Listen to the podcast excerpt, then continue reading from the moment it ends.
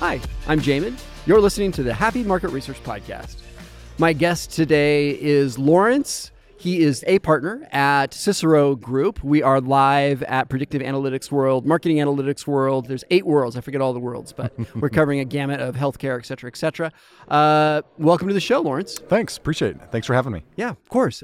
You guys are exhibiting here. We are. Uh, what do you think about the What do you think about the show? It's been a great experience so far. Uh, so it's uh, I've been to three or four of these, and they get larger every year. Um, uh, I think the, the organizers do a great job putting on the event, and the topics continue to expand as well. Um, uh, so far, our interactions with with the audience have been very engaging. Uh, you know, great questions, hard questions. Yeah. but we've enjoyed it so far. That's great. So tell me a little bit about Cicero Group. What do you guys do? You bet. So Cicero Group is a full service uh, management consulting company. Uh, we emphasize in data analytics and data strategy. Uh, and uh, we actually got our, our roots were actually in market research. And so, um, you know, we have we identified the value of data early on in in the strategic projects we were working on. Um, and so we we leveraged primary market research in a lot of our work, and have continued to expand that into uh, you know more strategic transformation, strategy, advanced analytics work as well. That's great. You know, one of the terms I've been hearing recently uh, at this conference, I've never heard it before, is uh, uh, data diversity. And I think that's you're hitting on that exact point, right? It is. It's about right, the right. primary data that's that's collected, and then really trying to triangulate truth, even though sometimes it's a lot more than three uh, points, right? Of, it really uh, is. Yeah. Yeah. So bringing bringing new data to the table is is critical in all the projects we work on. Um, uh, primary research happens to be a big one, mm-hmm. but again, a lot of the topics people are talking about at the conference today are other sources of data, uh, secondary data, partner partner data. Uh, there, there's so many opportunities with with leveraging data these days. Got it. Talk to me about who an ideal customer is.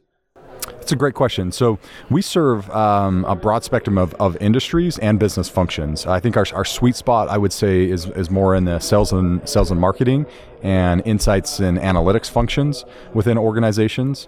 Uh, and if you look at the services we're offering, I think you know there's a, a lot of value being provided to organizations that have uh, are in subscription type businesses, whether that's SaaS or even in B2C subscription type businesses.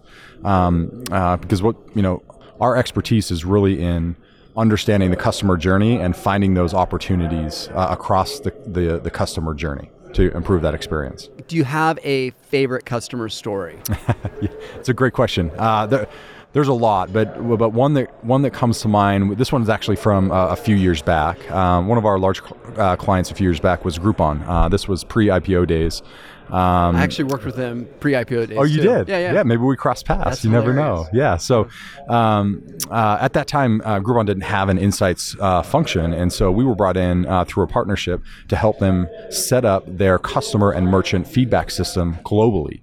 So this was, God, I'm going to forget the number of countries and languages, but it was in the 20s and 30s of countries and languages that we designed their customer and merchant feedback system that has been critical to their growth and evolution as a company over time. And so that that that's a that was a really exciting one. And the, towards the tail end of our engagement, they actually we helped to facilitate them bringing in an, an insights you know manager that, that took over our, the, the program that we helped to build and ran with it from there. You don't remember the person's name, do you?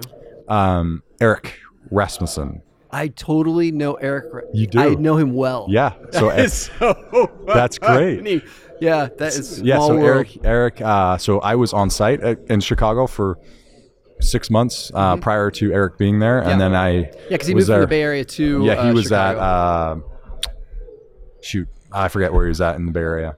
Uh, he was, I think he was working out of like Palo Alto before. Yeah, but, yeah. Uh, anyway, so we were we we crossed paths for about two months yeah. in the transition. Yeah. Yeah. Gosh, yeah. I remember when yeah. he moved over to Chicago. And I think he's still there, right? Yeah. To my knowledge, he is. Yeah. I haven't yeah. connected with him in a, over a year. But yeah. Yeah. That's great. Yeah. That is hilarious.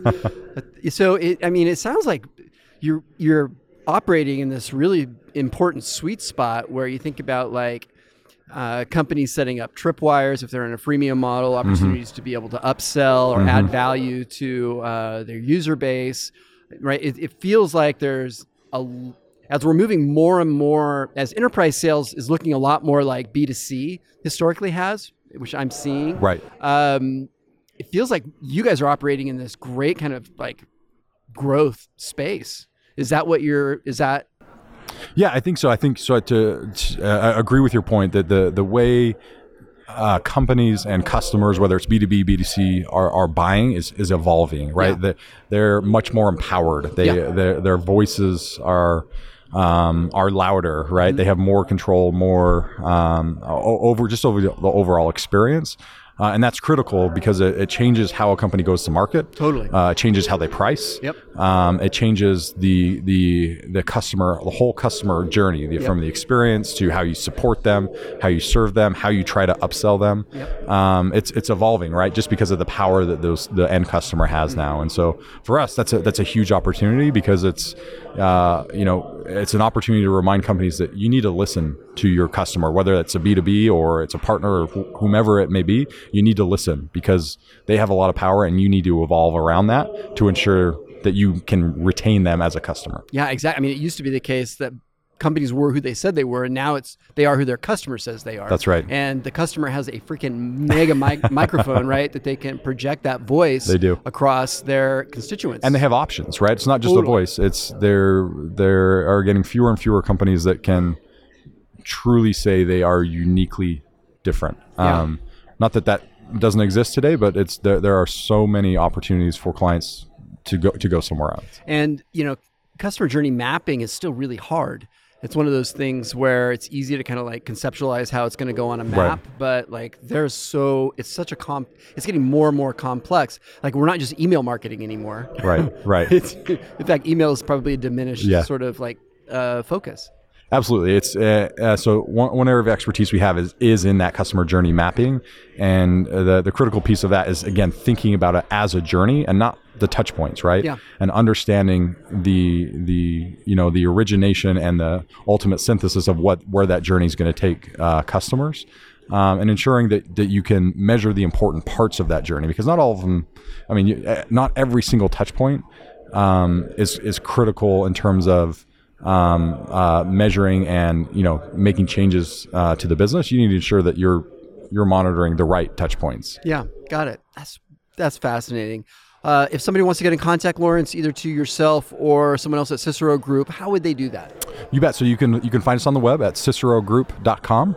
Uh, they're welcome to reach out to me directly, which is L Cowan C O W A N at cicerogroup.com as well. It is an honor having you on the podcast. Thanks so much for joining me. You bet. Happy to be here. Everybody else, if you found value in this episode, please take the time 15 second screen capture, share it on social media, Twitter, LinkedIn. Don't care. Love that you take the time and effort to do that. Hope you found it valuable. I certainly did.